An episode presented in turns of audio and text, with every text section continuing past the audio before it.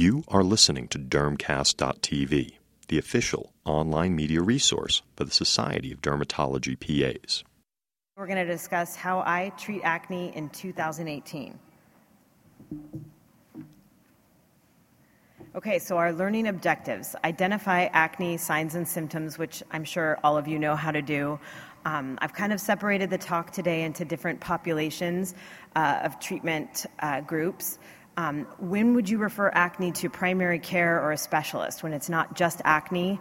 Uh, and develop a treatment algorithm for acne based on the presentation that you're seeing in front of you, and we'll use evidence based medicine to determine that. So, acne populations. This is kind of how I, in my personal practice, uh, separate patients into treatment groups. So, adolescents, females and males, young adult females, and I just kind of arbitrarily 13 to 18, but depending on the patient, it could be 12 to 16. Uh, adult females, adult males, females who are pregnant, may become pregnant, or breastfeeding. Uh, in our medical record system, we have Emma, and there's like a alert you can put on um, planning a pregnancy, but we kind of use that for anyone that could become pregnant, um, is pregnant, or breastfeeding. And then uh, trans- transgender patients, which I tend to see a lot of here in the Seattle area. So, transgender males, which are female to male, and transgender females, male to female.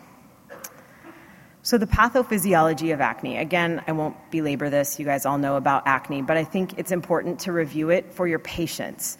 Um, let them know what is happening, because oftentimes a patient will come into your office and I don't know if it's just geographically here in Seattle, but they want to know um, is it gluten? Is it dairy? What am I doing that I can stop doing? And then my skin will be perfectly clear for the rest of my life.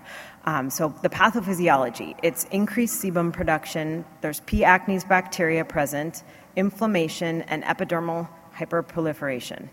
I don't use that term, epidermal hyperproliferation, when speaking to patients, but um, so here's a diagram, kind of a cartoon of what's happening in acne. And I think it's important to note that, you know, it used to be kind of thought that we had a microcomedone. microcomedone that then turned into a comedone. It then became inflamed into a papule or a pustule and eventually developed into a nodule or a cyst. And that's actually not the case. This is this instead of a line, it should be kind of a circle. It could be going on at kind of any one time. You can have a cyst just come up uh, that wasn't necessarily formed from a comedone. So it's important to base your treatment on what you're seeing on the patient in front of you in the exam room that day. So grade one acne, we're simply seeing comedones. In this picture, it's mostly open comedones. Maybe some closed comedones, a tiny bit of inflammation, but still, this would be probably grade one acne. Grade 2 acne, we're seeing comedones as well as some inflammatory papules and pustules in this photo here. Grade 3 acne, you're starting to see cysts. So you're getting uh, some of these deeper red ones, like in this area. Uh, and I also, in my practice, see a lot of skin of color. And I think it's very important for your patients to differentiate what is acne and what is post inflammatory pigmentation. Because you'll see a patient, you know, the MA is written on the slip, they're here to follow up on acne and they're, they're not happy. It's not better, it's exactly the same. And you walk in the room and you're thinking, this patient's great. What, why are they unhappy? And so it's important to educate them that, you know, the first thing is the bumps go away, will make your skin smooth, but that color change is not a scar, it's not permanent, but it could take, you know, months or sometimes even years for those to resolve. In grade four acne, we're starting to get some deeper nodules as well as cysts and papules. And acne conglobata, uh, typically on the chest and back, uh, can be associated with severe acne on the face as well. So, acne in adolescent females. So, this is something that's changed in the years that I have uh, practiced dermatology. So, 17 years ago, if I had a nine year old in my office with acne, I would have thought, oh my gosh, is there something else going on with this patient? Do they have precocious puberty? Why is a nine year old sitting in front of me with acne? And now that's actually fairly common. Um, you want to ask this patient uh, when they're in your office, what else have they tried? Because you'll sometimes see patients that will tell you, well, I've tried everything. And then you simply ask, well, have you tried anything prescription? Uh, so be specific. I'll sometimes, too, when the patient is scheduling the appointment, ask that they bring in what they've used. Because a lot of times, too, a patient will bring in 15 products, but they're all salicylic acid. So, you know, it's difficult to inform them, well, you've now spent $150 on 10 of the same things. Um, and also ask them compare their acne today to what it is every other day. Is today a good day, a bad day, an average day? So, does this patient have other physical signs of puberty?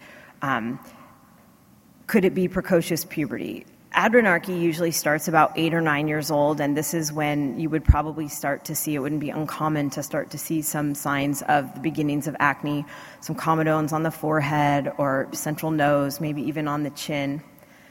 Um, the average age of menarche in this country is 12 and a half in Caucasian females and slightly younger. I think it's 12 years old for African American or Hispanic females. Uh, and then usually adrenarche precedes menarche by several years. So, my first word of advice, and I'm sure we all know this, but don't forget, is look at their skin. And this applies to all acne patients, but I would say, in my experience, specifically female patients. Uh, there'll be a discussion later, we'll talk about adult females, but I think it's very important to look at their skin. And even if you have a dermoscope, uh, if you have a magnifying glass, get a light on there. Make sure that they know that you are looking. Ask about acne in other areas um, their chest, their back. So when I see a patient with simply grade 1 acne, they're adolescent, they're young, they're 9 to 12, and they simply have comedones.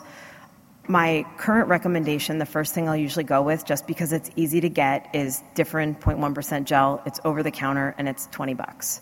Um, sometimes when I prescribe things for acne, I feel like they're merely, you know, I think people have referred to the prescription pad as a suggestion pad. Uh, and really, it's become frustrating. I feel like at some points it's easier to get, you know, perhaps a biologic for someone's psoriasis covered than an acne gel. So uh, I kind of choose the path of least resistance, uh, usually starting with the over the counter, because most insurances do require that you've tried uh, at least one over the counter uh, product, and I usually use Differin.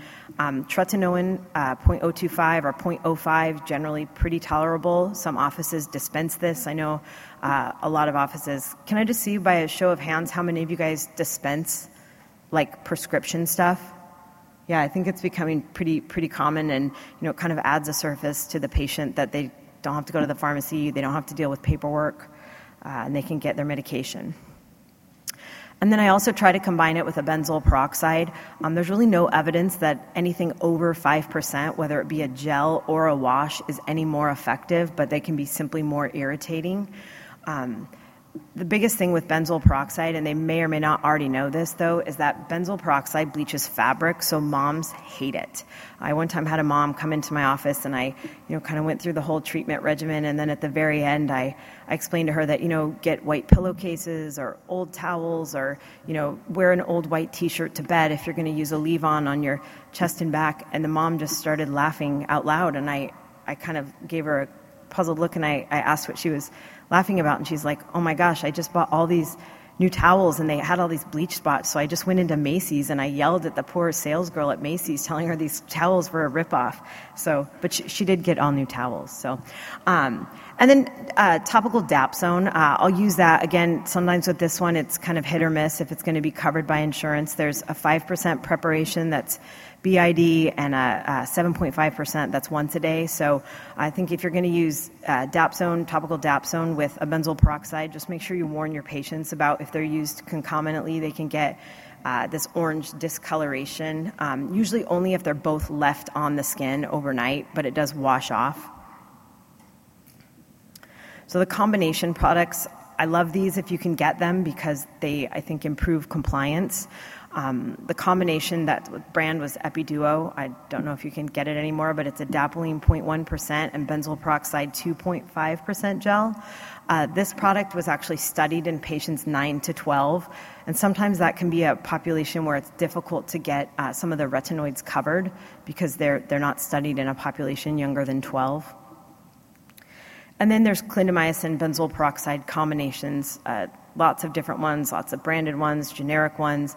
Uh, again, here, kind of whatever you can get covered.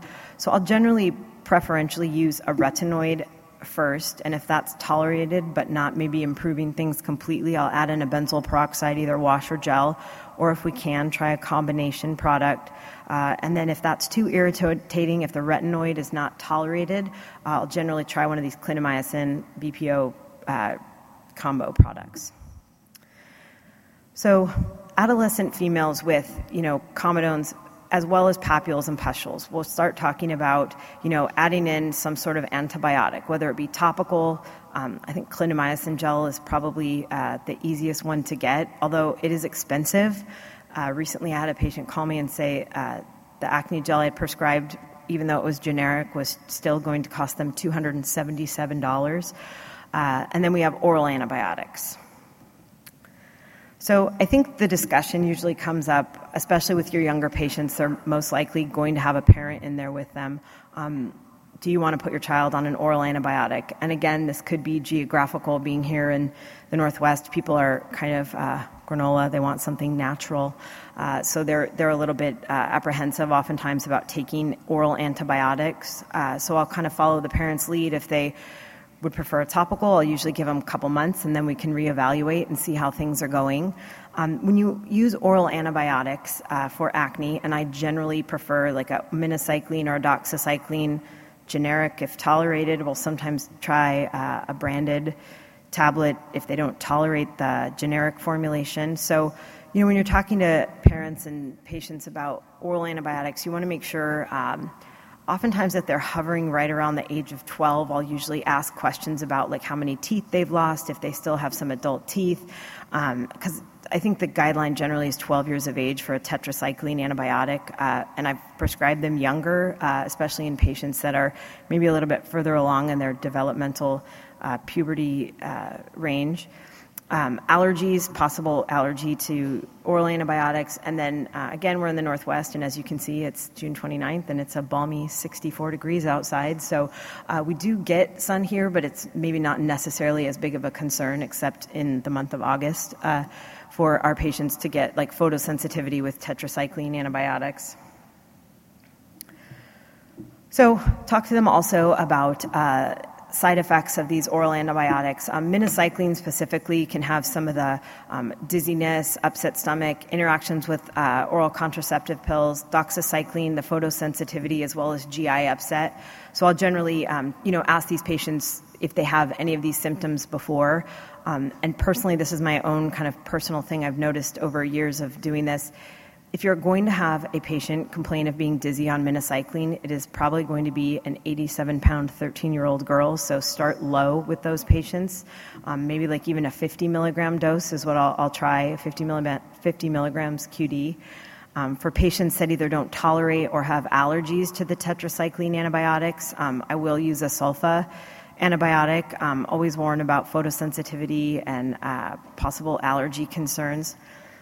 I try to stay away from amoxicillin and cephalosporins, although every once in a while I'll see someone that'll come in and they've been on this medicine for 15 years from their primary care doctor and they just need a refill of their amoxicillin. So uh, I generally don't use them unless there's really no other alternative. And later in the discussion, there's, we can talk more about that. So this is a question for you guys. They're probably going to play some cool music and you can press your button. Do you prescribe oral contraceptive pills in your practices? No music? I guess he's, he's on a break right now. Oh, there it is.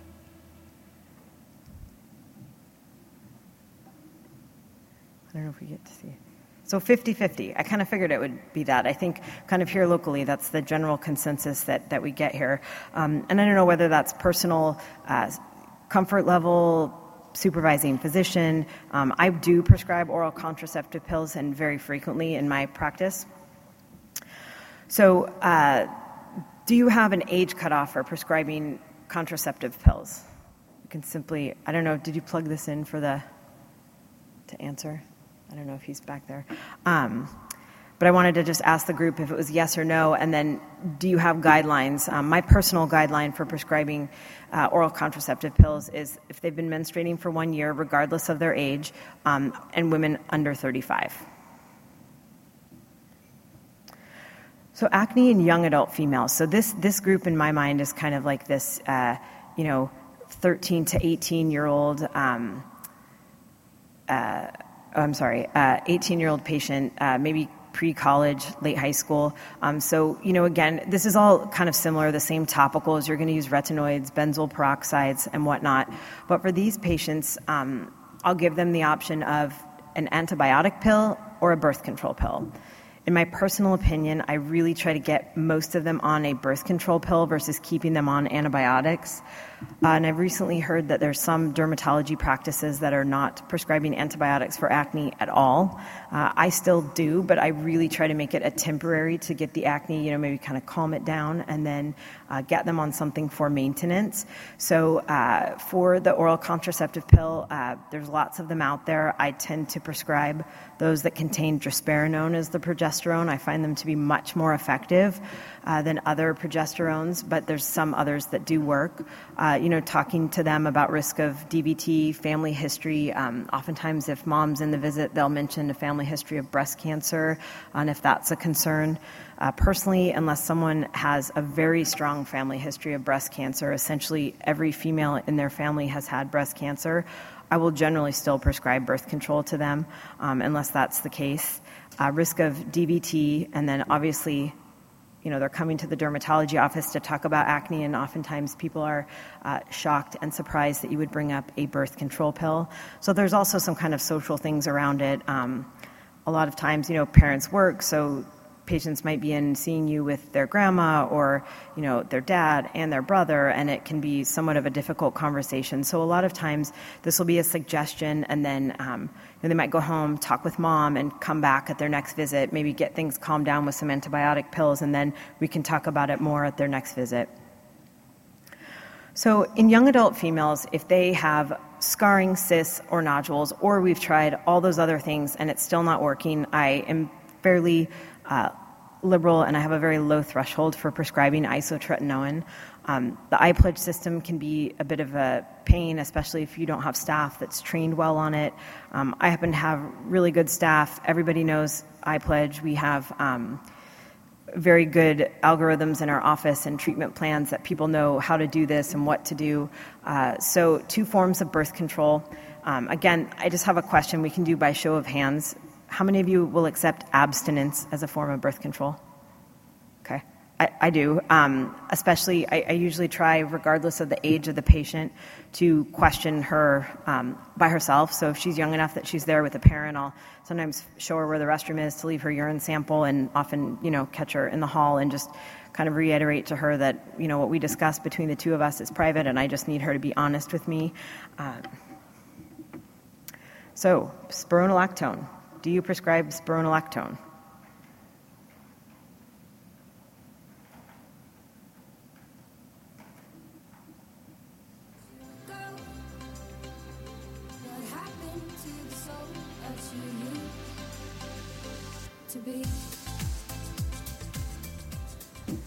Well, that, that answer makes me happy. I'm glad to see that. Um, I'm curious for those that don't, maybe we can discuss in the mingle zone um, why. Maybe it's just not something you see needed in your practice, or maybe you don't see adult women with acne.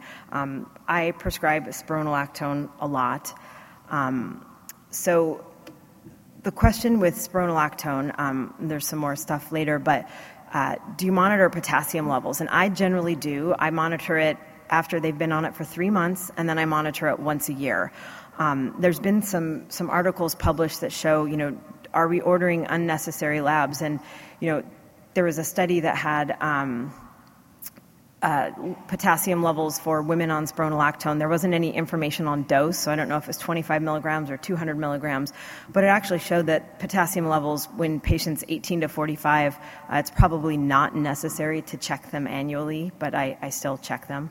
I'm not quite ready to sign off on that.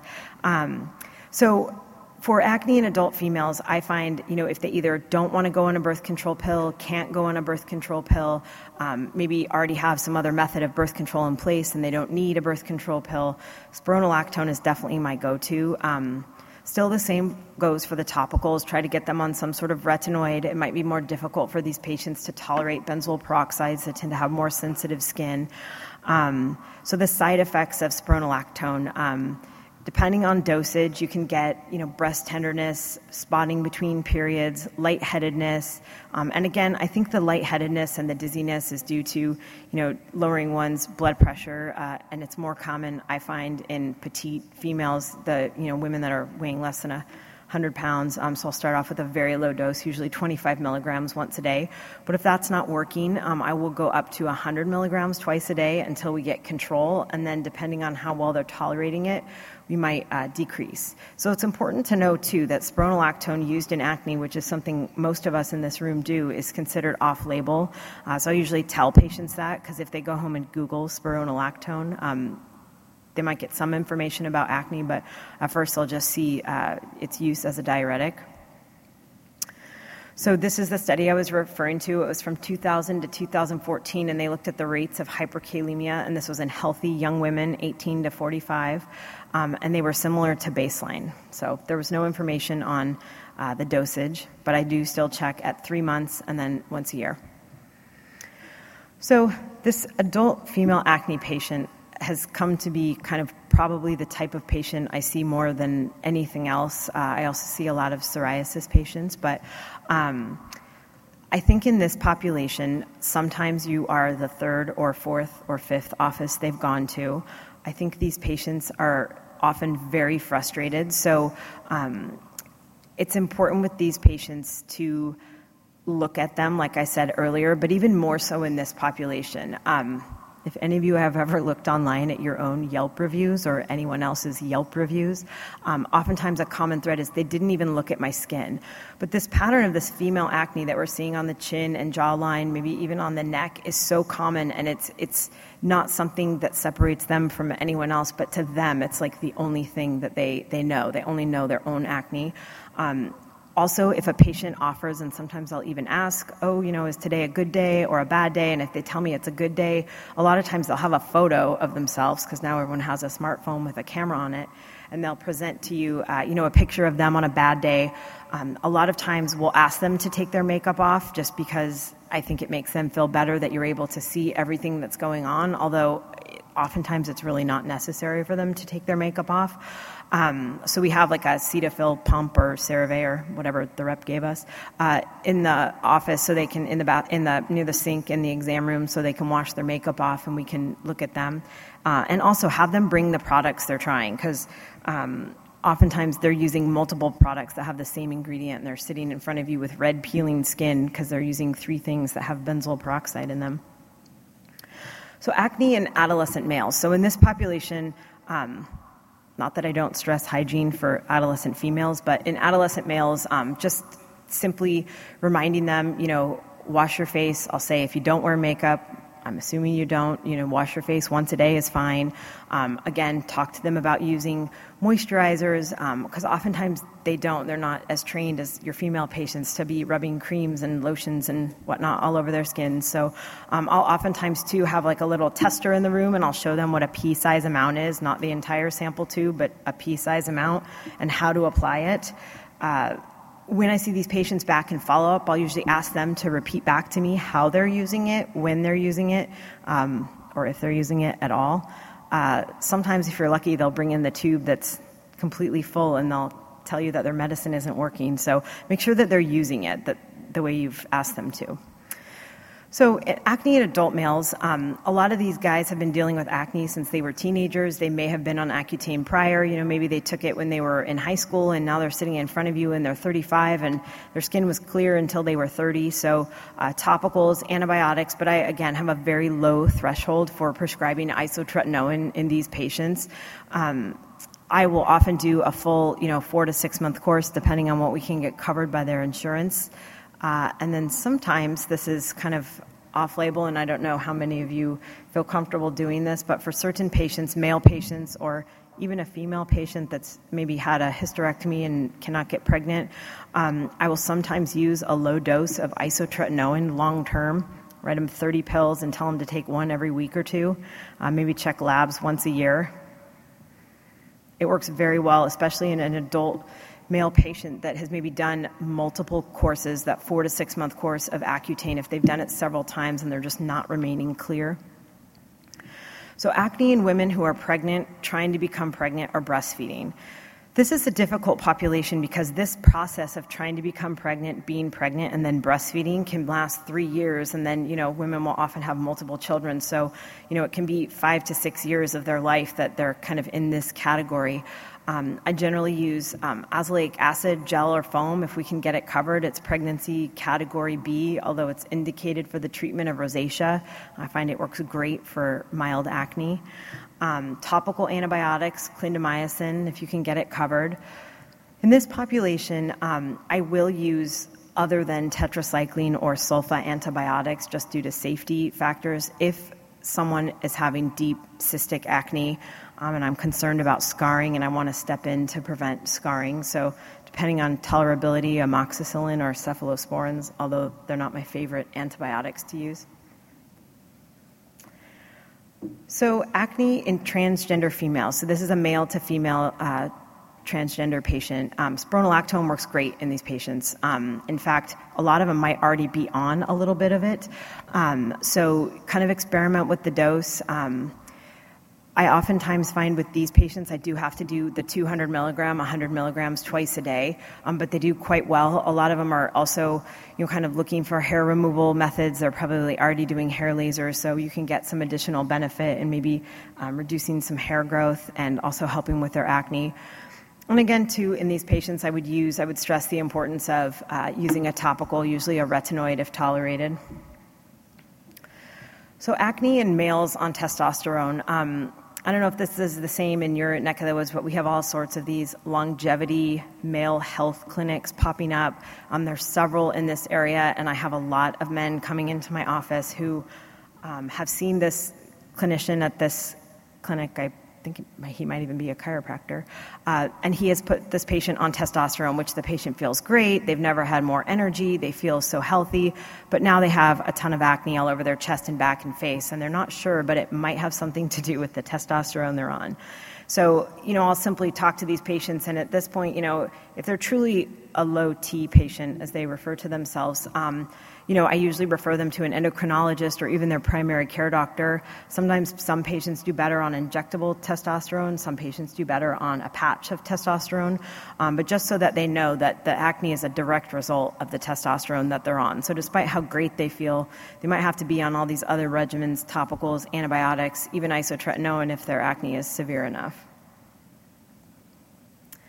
So, acne in transgender males, so a female to male. Um, you want to avoid spironolactone in these patients because they are um, on testosterone usually, uh, so they don't want to be on that medication. Um, an interesting thing that comes up with these patients, although they're male and in the state of Washington they can change their ID and their insurance can say they're male, it's important to ask them, and it can be somewhat of an awkward conversation um, unless you see a lot of patients like this and you're comfortable talking about it. But even though they are a female to male, uh, if they have a uterus, if they are doing anything that could increase their risk of becoming pregnant, you have to treat them as a female with reproductive potential. So, um, this is kind of an interesting topic. I've not yet put a female to male transgender patient on Accutane, but it is something you would have to consider when you are registering them for iPledge and probably would need to do uh, pregnancy tests one minute to spare. So I think there'll be questions in the, the mingle zone after. I don't know if there's a thing to take them now. This has been a presentation of Dermcast.tv, the official online media resource for the Society of Dermatology PAs.